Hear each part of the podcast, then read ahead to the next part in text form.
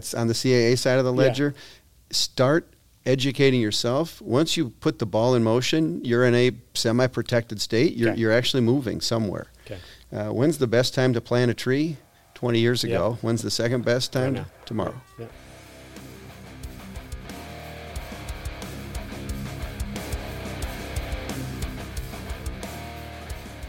Hey guys, Spencer Smith back, your host of Self Funded with Spencer. We're here for part two of the discussion with Agility Innovation Partners. Part one, we sat down with Drew Calstead as well as Tony Sorrentino. We talked high level about agility and we talked about the CAA, kind of exposing what the problem is. Now, here in part two, I'm joined by Brian Bankin, who is the Chief Data and Analytics Officer for Agility Innovation Partners. We're going to talk about data what to do with it, how to get it, and then how this can actually impact uh, uh, an employer's responsibility of being a fiduciary. So, Brian, why don't you introduce yourself? We still got Drew here as well, and Drew's going to help me recap part one for the folks that listened to that. But, Drew, real quick, who are you? Uh, Drew, excuse me, Brian, who are you and what do you do? Thank you, uh, Spencer. Thanks for having me, first of all. Uh, Brian Benkin, I am, the, as you said, the Chief Data and Analytics Officer for Agility Innovation Partners. Um, I'll get into a little bit deeper background in a, in a bit, but I've been analyzing healthcare data longer than it's been cool. Longer than it's been cool. Yeah, you were an correct. OG data analytics guy, Uh, right? yeah, And you and I indeed, actually have known each other for about 10 years. We were just going back over that. We just Um, did that math, yeah. Met at, at Hays Companies back in probably 2013 or 14. That's right. Reconvened back at Hays and PlanSight, and then now here a few months back we reconvened for a third time. You and can't get rid are. of me. Yeah, I can't, can't get you to go away, man. I don't know what it is, but I think it's because I've got a financial analyst background. I've done a lot of the self-insured reporting. You and I kind of see eye to eye with using the data to actually make measurable do. changes to the health plan. So, Drew, I know you're here, and I want to obviously call back to you. Could you help me briefly again? Tell tell the folks who you are for the folks that didn't listen to episode Mm-hmm. one. I want them to listen to episode one. So, if you could also recap what we talked about in that episode, in case anybody wants to jump back. Of course, thank you. So, Drew Callistead, uh, Chief Strategy Officer for Agility Innovation Partners. Uh, so, the recap of our earlier episodes, high level at Agility, we are here to help the broker community. The character in our story is the broker leading their plan sponsors and clients to capitalize on innovation, to protect and grow their revenue. All Yep. that's And the opportunity that comes from that, which I think is you guys were positioning very well, kind of 10% compliance, 90% opportunity. I think insurance consultants and brokers really have a chance to utilize this for the benefit of their firm and their mm-hmm. employees as well as their, their clients, correct? Indeed, Yeah. indeed.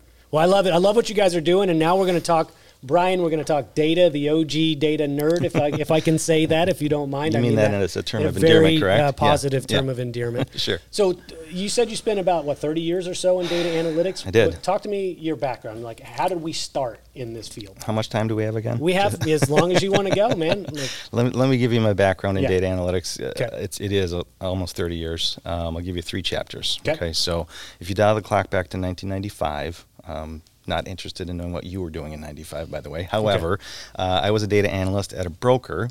And the broker offered um, an enhanced reporting package, something Okay. different than what they would get from carriers, TPAs, et cetera.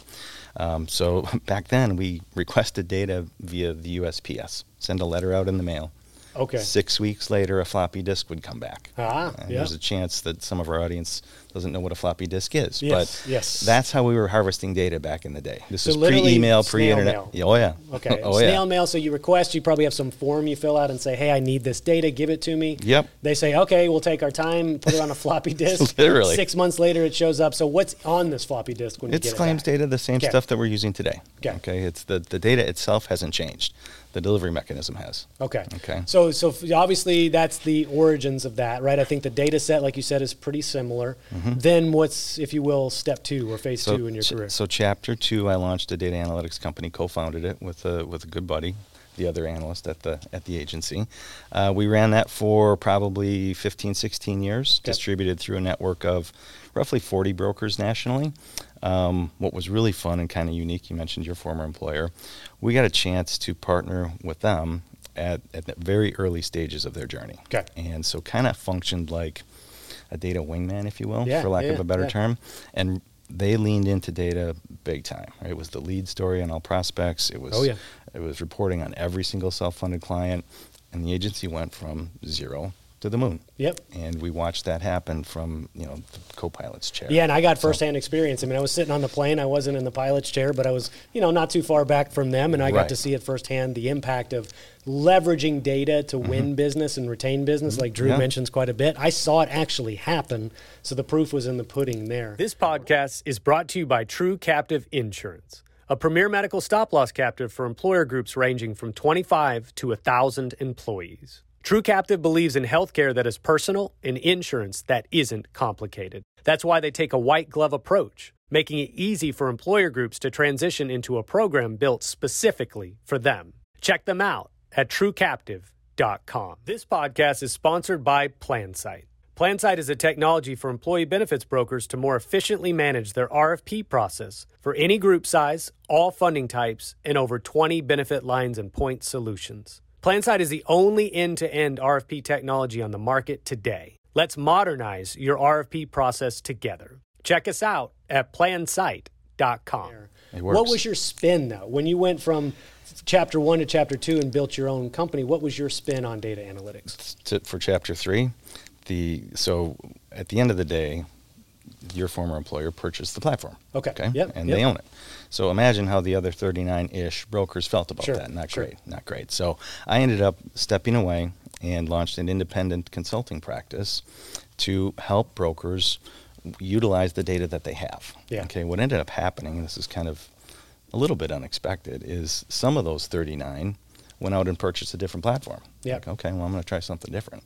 And they ended up being my clients as an independent contractor. Okay.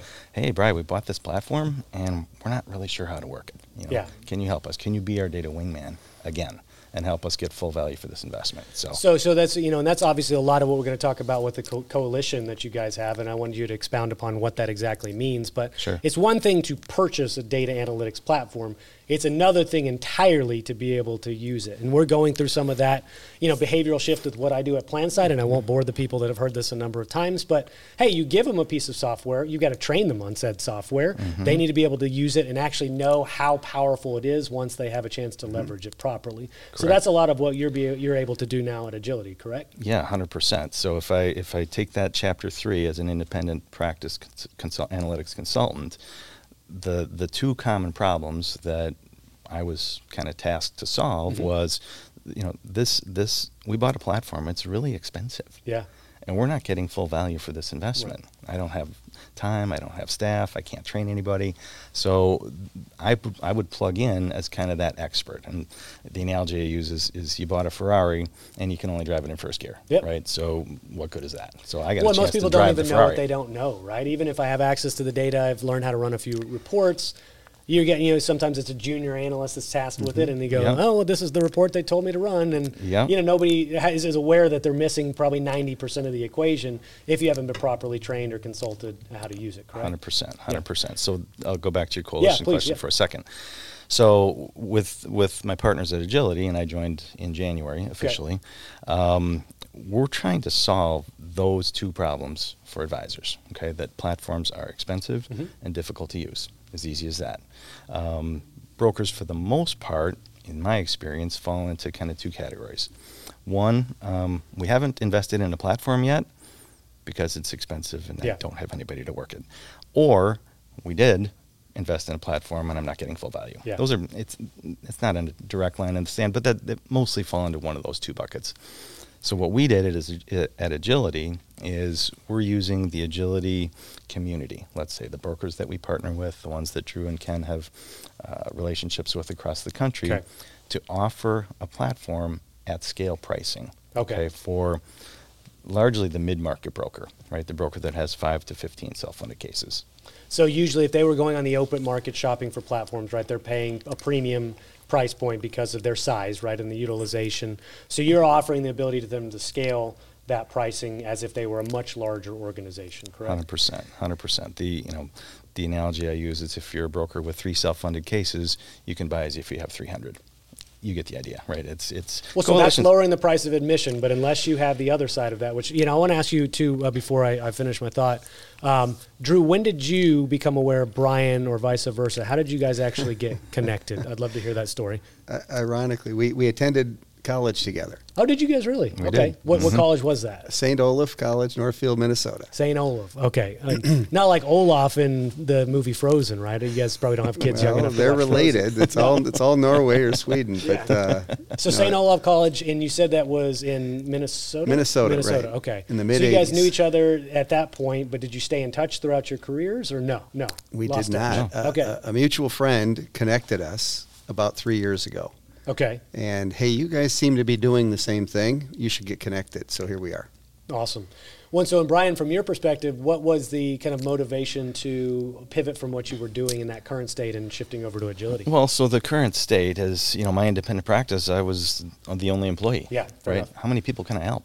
Yeah. Right. I I was kind of capped out. Like this is this is a big problem in our industry, and by myself, I can't do this. Yeah. So, getting connected to agility gives us a chance to really offer this solution across the. the yeah, wider, so scaling your own time, right? Um, 100%. so, it, let, talk to me about that second half, which I was finishing my thought, right? The Yep. at scale pricing, but the consultation. So, what does that look like in practicality? So the we, we partnered with a very specific um, analytics company in, in our country, and I'll- we'll get to that in a minute.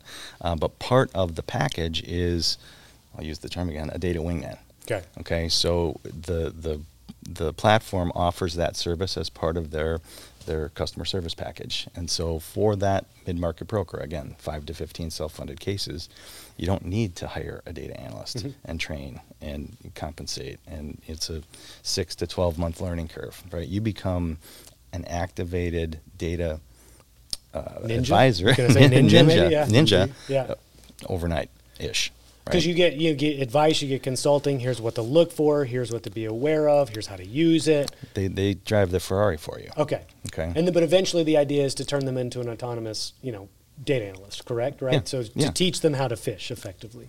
Exactly. Yeah. Hundred percent. Yeah, because it's not necessarily just outsourcing it to a third party to say, "Do it for me," or do you have that well, white they glove they, they really service? do c- partner with the advisory firm and become part an outsourced, you know, part-time member of the team. Okay, okay. So, and, and I know you will touch on who the partner is in a moment, and I definitely Yeah. want to spend some time on how you selected them as the appropriate data mm-hmm. analytics platform. But talk to me about some of the other challenges. I don't know how to use it. I can't afford it. But what happens if I kind of know how to use it, but maybe what am I missing? You know, what what are the what is the current state of the union for most brokers when it comes to these kind of platforms? You know, I think if well, let's take the two buckets that they tend to fall in, right? And if the bucket that you chose is the advisor that has a platform and isn't u- Yeah, utilizing yeah, yeah, it fully, and actually, when I think about it, in both cases, you know, we are behind our competitors that are better with data, Yeah. right? So, from a competitive perspective, when you talk about you know, retaining your customers and growing on the competition side, we can lose uh, on data if we're not proficient bringing solutions to the marketplace, measuring performance, et cetera. Okay. And Drew, I want to ask you this in terms Mm-hmm. of your experience, and then Brian as well, because you've been in this industry for a long time. Do most advisors have a, a platform at all? no. I mean, is it is this still early stages uh, the for the most? market from a, a very uh, a wise Yoda in our life here in our, in our business, uh, ten percent penetrated right oh, now. really? That's it. Ten percent. And so think about that. That's for a less than I thought. Okay. Yeah, the, the, the brokers that so so rarely do you find a brokerage consulting firm that's all in on data, Mm-hmm. and those that are are winning. They're using it, and they don't lose clients. They win with data. Yeah. There are those that say we're in data. Well, they might have six or eight hundred groups, and they have thirteen on data. Okay. Yeah. All right, Yeah. so now they're now they're at the expensive side of buying data and platform. And as a former be- practice leader in the benefits consulting space, I didn't realize that there was platform, and then there's analytics, and then there's the output and how you get salient points to Yeah. lead your customers. Right. So there's really three buckets there, and it's not just a platform because what what happens when they buy that, it becomes shelfware. It becomes a Ferrari in your lobby Yeah. that everybody walks by. Goes, ooh, wow, yeah, yeah. don't, don't actually get to drive it. Brian, does that sound in line with what you saw? Probably maybe ten percent penetration penetration in that. You know space? what? The wise Yoda that he referenced, um, I would have said it was a little more than that. Okay. Ten's, ten's lighter than I would have thought. Yeah. Um, but those are recent numbers. And Well, and in it's, the maybe it speaks to like myopic point of view working with Hays, and I realize how how beneficial that was to my career getting to work with Eric Templin and Dale Brickard. Is Yep. I just assumed that everybody did it, right? And maybe I just got really lucky with who I went to work for in the first place. Yeah, and uh, and I you know I spent 20 years at, at, at Planet where we we had our analytics platform, and you know really didn't get a chance to see what was happening in the market. I would have thought it was closer to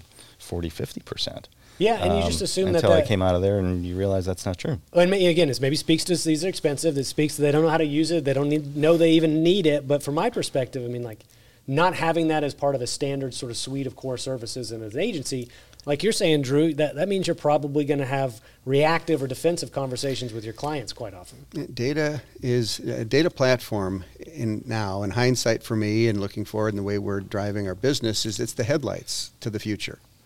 And and the CAA, those things we talked about earlier, now that we can break free from the gag clauses and break the shackles that are, that healthcare, the black box of healthcare, and release more data flow, more comparisons, mm-hmm.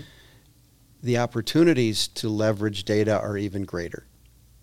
I would agree. And so, what what am I looking for if I'm an advisor out of a platform like this? Like, I know I need one. I'm evaluating, you know, what the options are. What am I getting out of it? Or what am I looking for for this to solve for me and my agency? Well, I'm gonna give you two. I'll give you two answers. Okay. So, and interestingly, I had this conversation with an advisor just last week. Okay. They said, you know what? We heard a, a, a presentation from this platform and this platform and this platform, and they all sound the same to us. You know, we don't know who to pick. Mm-hmm. You know, what do you think?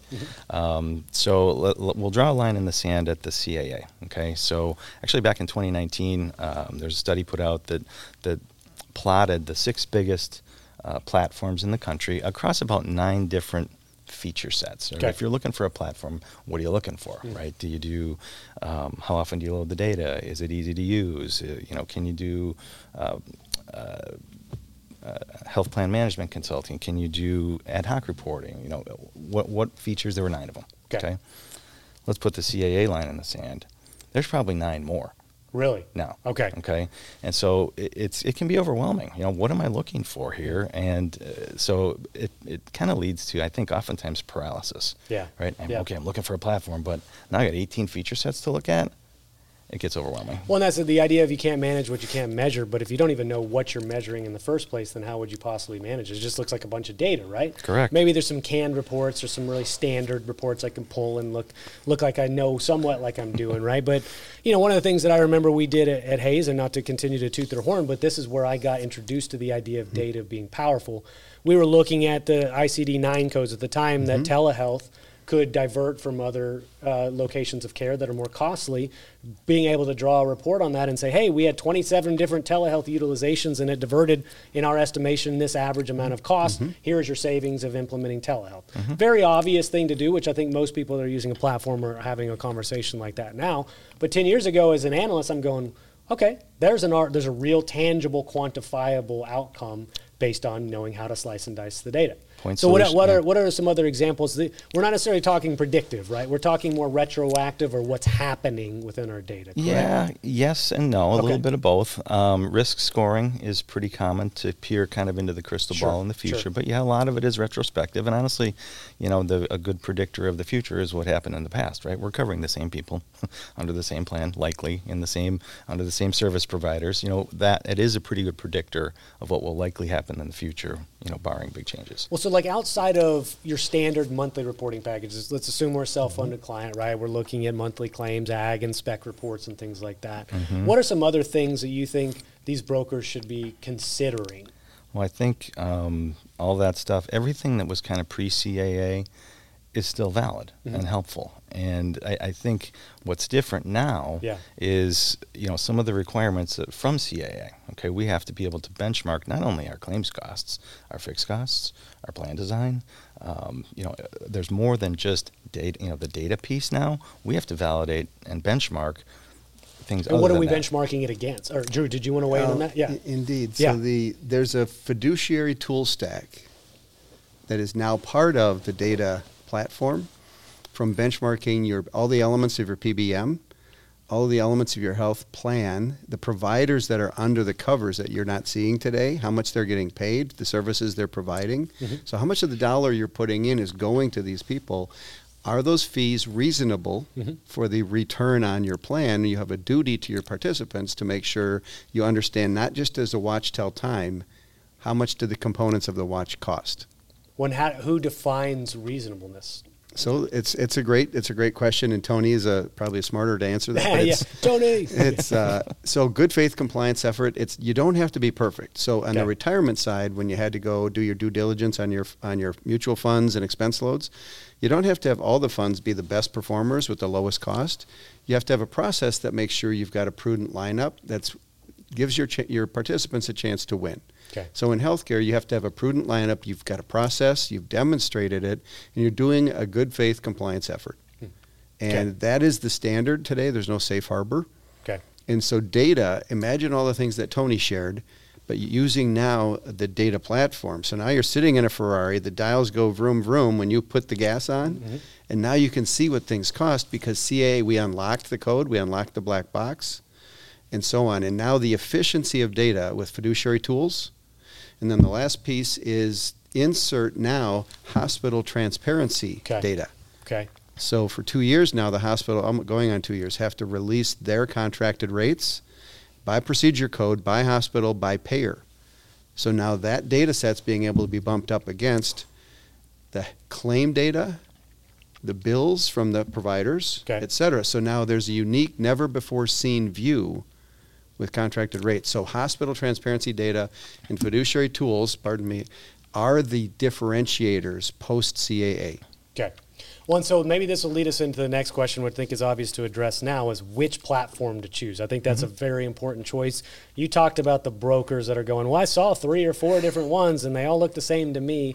You guys, with your expertise, obviously decided to leverage one. So which Correct. platform did you pick? And give me some of the why behind that. Sure. So, you know, if you dial back to my chapter three of my story, right, I had a kind of a unique opportunity to really vet this marketplace mm-hmm. with different brokers who chose different platforms to, to really have a unique view of the, the positives, the negatives, et cetera, of the platforms that are out there today. Sure. Um, we chose Innovu as our platform out of Pittsburgh. Um, let's for the first two reasons that we're solving the first two problems that I mentioned a minute ago. Okay. At scale pricing and the wingman. Okay, Mhm. so the, the, the, the two biggest problems or most common problems advisors have are that this stuff is expensive and hard to use. So they came to the table with pricing at scale. Okay, again for the broker that has ten uh, self-funded cases by as if they Sure. have 100 um, and then the data wingman so that was the the key piece And are they offering those resources on behalf of Agility? They're offering the, what do they call those folks? The wingmen, the consultants, a- or they call them wingmen? It's a are- dedicated data analyst. Okay, yeah, yeah, for we, we like to use the term wingman, um, but that it's a dedicated data analyst. Um, advisors can choose kind of the frequency of, with which they want that person to participate in client meetings. You know, once, twice, four times a year, whatever they choose, um, and that can be client by client. Um, but the the you know the overarching theme was we got to check those two boxes, Sure. or we haven't helped anybody. Okay. Okay, and they came to the table with that package, and um, it's it's a perfect fit. In addition to that, I'll slide over to what Drew said a minute ago. Everything pre-CAA in terms of population health reporting, you know, monthly lo- or data load frequency, all that stuff is important. They check all those boxes, but they offer a CAA fiduciary tool stack. Okay. Okay, so some of the benchmarking that we talked about, Mm. benchmarking against over four, 4 million lives um, for what our claim costs are, what our plan design is, what our fixed costs Wow. are, all that stuff is, is So they're providing the benchmark, that referential point that you were talking about earlier. 100%. Drew. So again, I don't have to be the best. I don't have to beat the benchmark. I just have to be within some sort of reasonable striking distance of, of the benchmark. Mm-hmm. And if you're correct? way off a benchmark, okay, then we need to address it. then that. we need to address it, right? And that's Right. something you go back to your vendor and be like, hey, you guys are 70% above the market. What's Yeah. going on? What are we Yep. getting for this? But at least there's a reference point similar to how you RBP has Medicare as a reference point for paying claims, right? Hundred percent. Okay. Hundred percent. So the- a couple other things. The the I'll go back to what Drew said a minute ago about the hospital transparency. Right. These files are out there. I think something like 75, 80, 90 percent of hospitals have started to post their files Okay. out to the the, the world.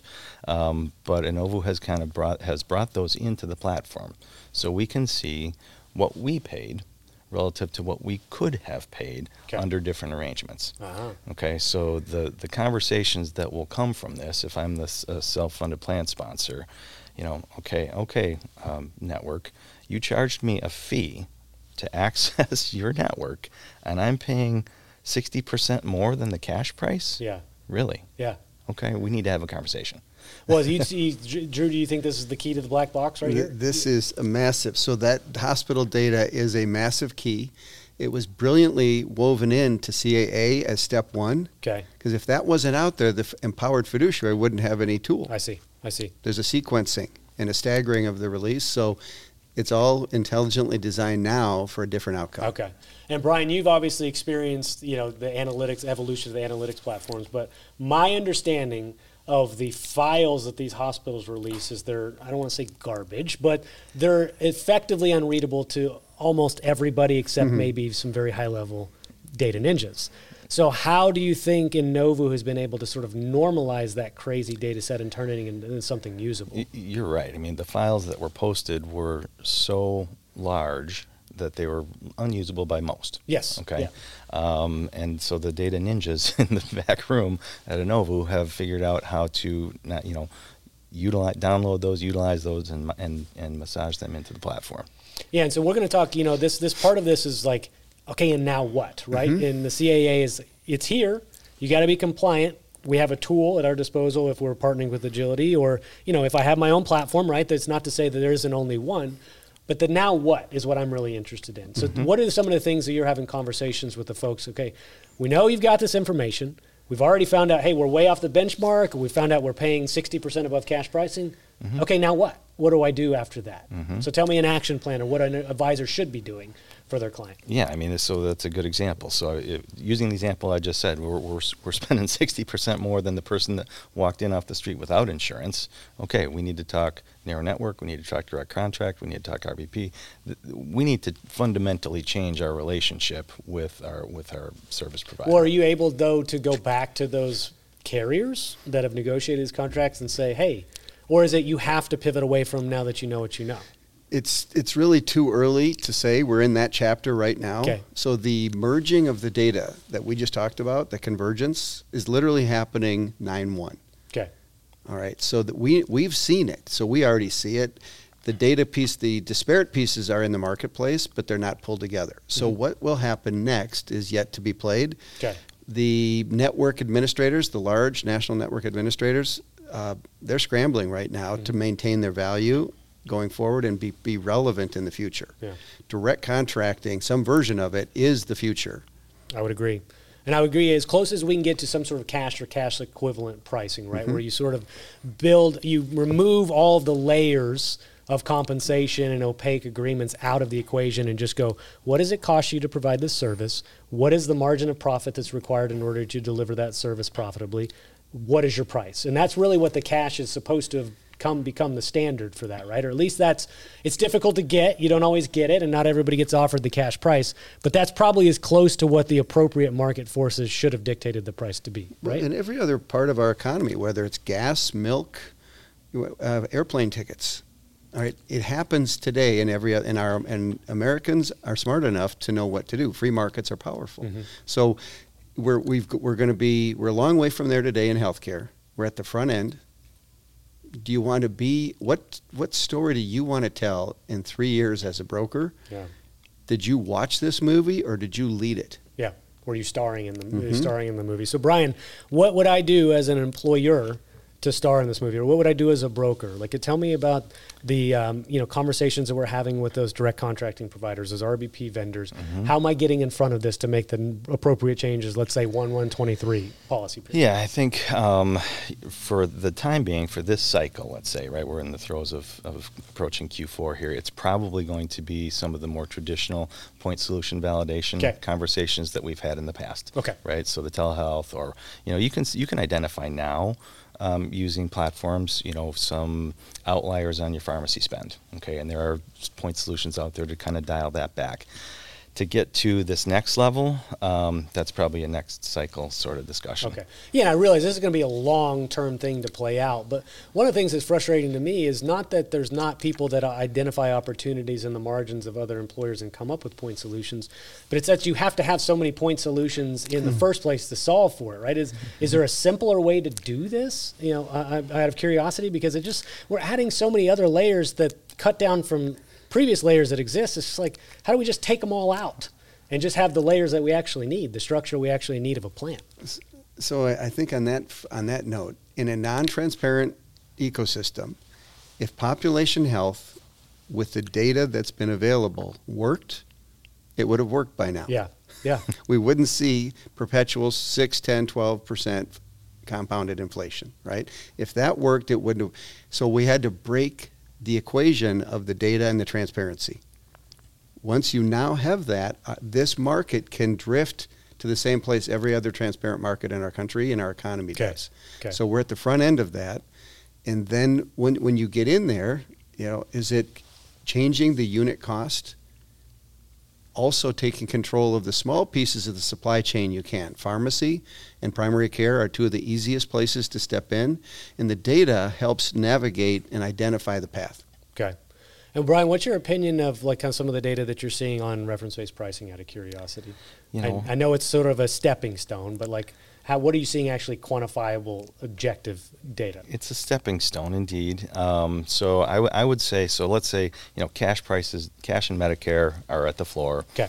I, I would, if it was me, I'd say probably RBPs maybe 10 to 15 percent above that, but they're still f- 40, 50 above that Yeah. that we're paying in our in our traditional commercial uh, arrangements. What do you, you think that? So the scale of the problem we think is that big, right? I mean, I know it's difficult to put a oh, look at our crystal ball, but do we what what margins do we think we can ult- ultimately pull out of this equation? You know, it's um, if you said 50, that's probably too much. You think so? Okay. realistically? I mean, it, Too high, it- though, right? It's Like too 50 is high. the It's Yeah. the high end of the range. Okay. Yeah. 20 okay. to 50 percent. Twenty to fifty. Okay. I just said 20 to 30, but yeah, somewhere in there isn't is is where a lot of And those- how how big is the healthcare industry? What's the dollar amount? Do we do we? I know it's like Well, it's- seventeen to nineteen percent of GDP, but how many Yeah. dollars does that equate to? Do you guys know off the top Boy, of that's, a, your head? that's Boy, a Jeopardy 20 question. couple trillion, couple trillion. Um, What is a it's couple 20% of the Yeah. economy. yeah, so yeah, twenty percent of the economy. So le- I mean, we're talking in the hundreds of billions, if not a trillion, Trillion, dollars. uh, perhaps four trillion. I don't. Okay. I'm not good at T's and B's. Yeah, it's big. Let's let's just say that it's a big. It's so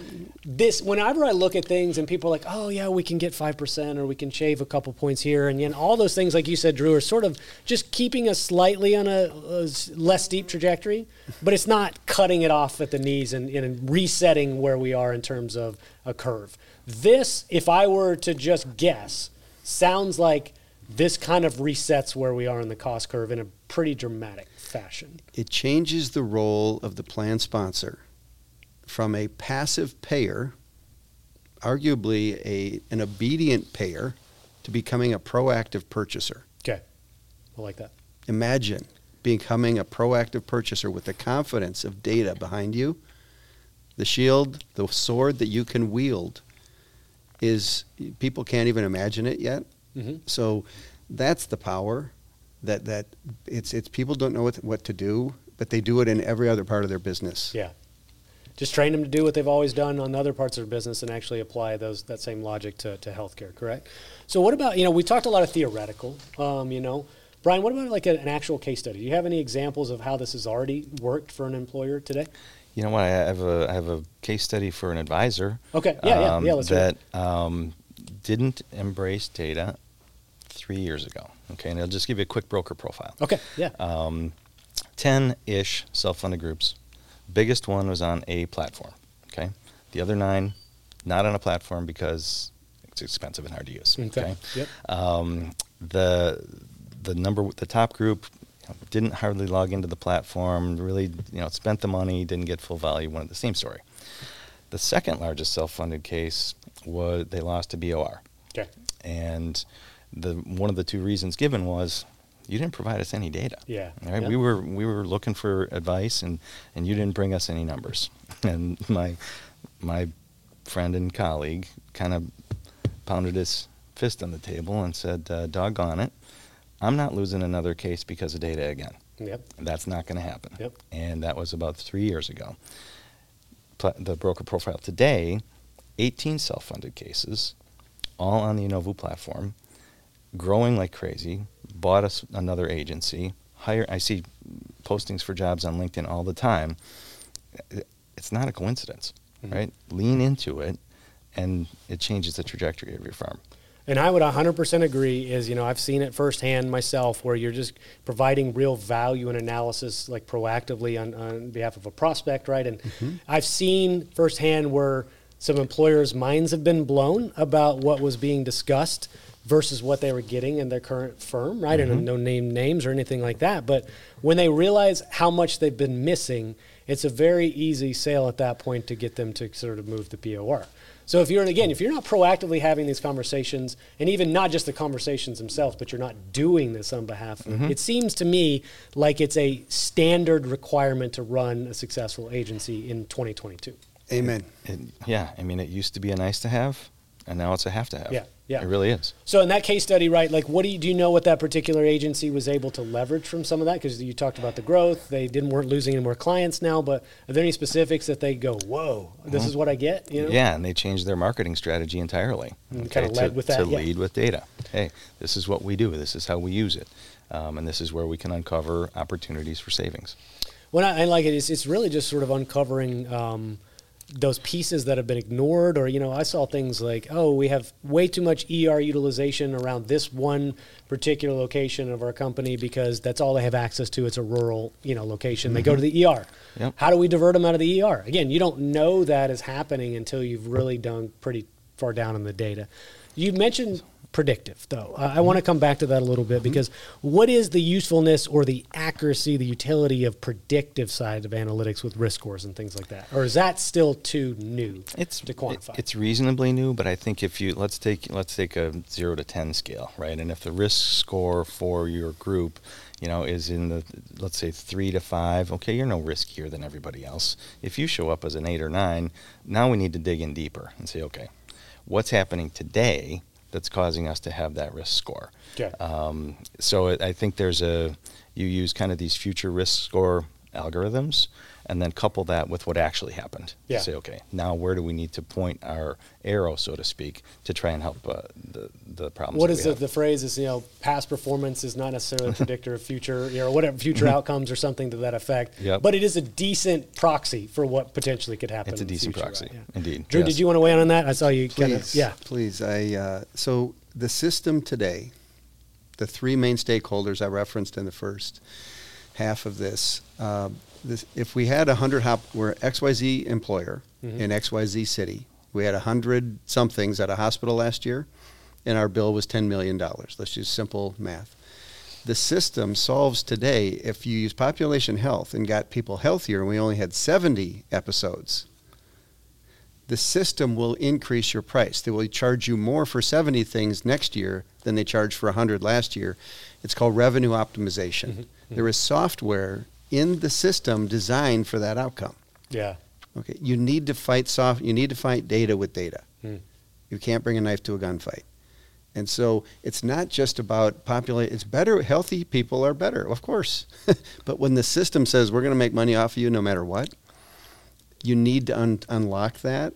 And that's you know, uh, uh, I want to shift on, on on top of Brian's little case study.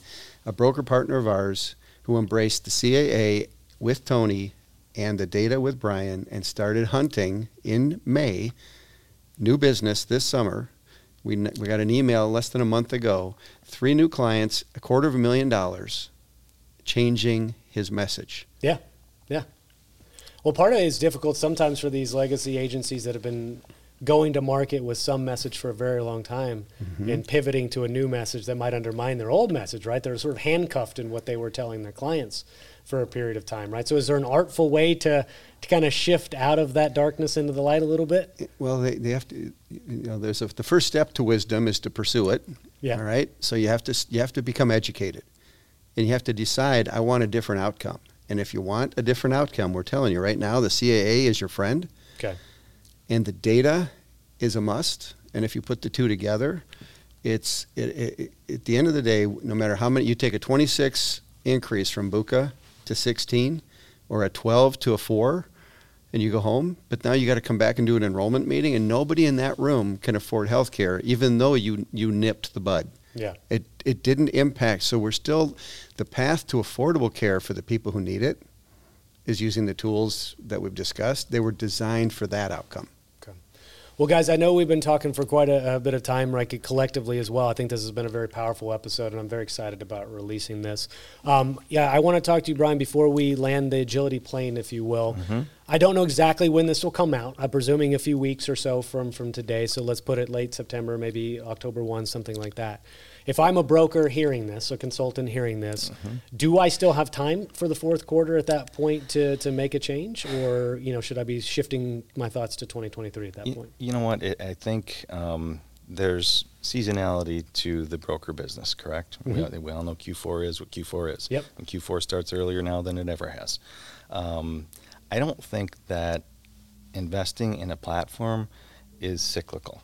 Okay, so this a, a platform can be plugged in at any time. Okay. Okay, and actually at this time of year, you know, to get the data harvested and on, onboarded and so forth, there's a process there. How, how long does that take traditionally? you to get know, it's probably let's say three months, give or take. Okay. Okay, there's paperwork to be signed. You know, we need to request data, not in the mail any longer. Yeah, thank goodness, Um, yeah. little, little more technology. Yeah. Um, but there's a process. Okay, so even at this time of year, you know, data is going to be up and running January one, let's say, you know, Okay. if you started today. So you just you need to build in, you know, kind of this let's say three month window. Um, to get the platform loaded, and then you can start to realize some value. So I don't think it's necessarily cyclical like the benefit cycle. Yeah, what I'm hearing from is. you, the key message is this is a long-term decision Oh, yeah. for the rest of time, right? Like you don't just it, do it as a reactionary measure to bad renewals or something to yeah. that effect. I mean, okay. you're deciding to become a data-driven firm. Yeah, and it's it's you're adopting almost like you know, some people go through fad diets and some people make lifestyle changes. I mean, this is sort of a lifestyle change for your firm. right? Hundred percent, Cool. exactly. What about what about your perspective on this, uh, Drew? And let's wrap it up, and then I want to hear closing thoughts from Brian. Tie this all together for me. We talked agility, we talked CAA, and we talked data analytics with Inno- Innovu and the coalition. Tie this all in a real pretty bow for me, if you don't mind. Thank you. I'd I'd love to. So as a, as, as I'm going out now in September, October, and Q4, with all of my, I'm seeing all of my clients over the next two and a half months at some level, and I started seeing them in, G, in July. Have a one-page summary of CAA and how data can be a part of their future, and weave that into your story now. Okay. It can be an, a part of every meeting you host between now and November 15. Number two, start thinking critically which of your clients are the highest priority to protect and which of your prospects you want to go after. So prioritize your clients and your prospects. On begin onboarding, pick your partner. Mhm. We've done a five-year RFP. We suggest Innovu. Onboard your data, and then the, the coming year, when you write new business, expose and unlock the cost layers in healthcare. So it's a journey that way. So identify your clients first, upload their data, and then get busy. Okay, then get busy. yeah, you got to get busy. And do you think there's going to be any grace period at all with this? You know, I mean, I realize it's a difficult thing to enforce as well as for actually people to be compliant at this point because it's such such gray area. do you think they might have a little bit of, you know, like we've seen in the past, some grace period for these employers? Yeah, so again, that's on the CAA side of the Yeah. ledger. Start educating yourself. Once you put the ball in motion, you're in a semi-protected state. You're, Okay. you're actually moving somewhere. Okay. Uh, when's the best time to plant a tree?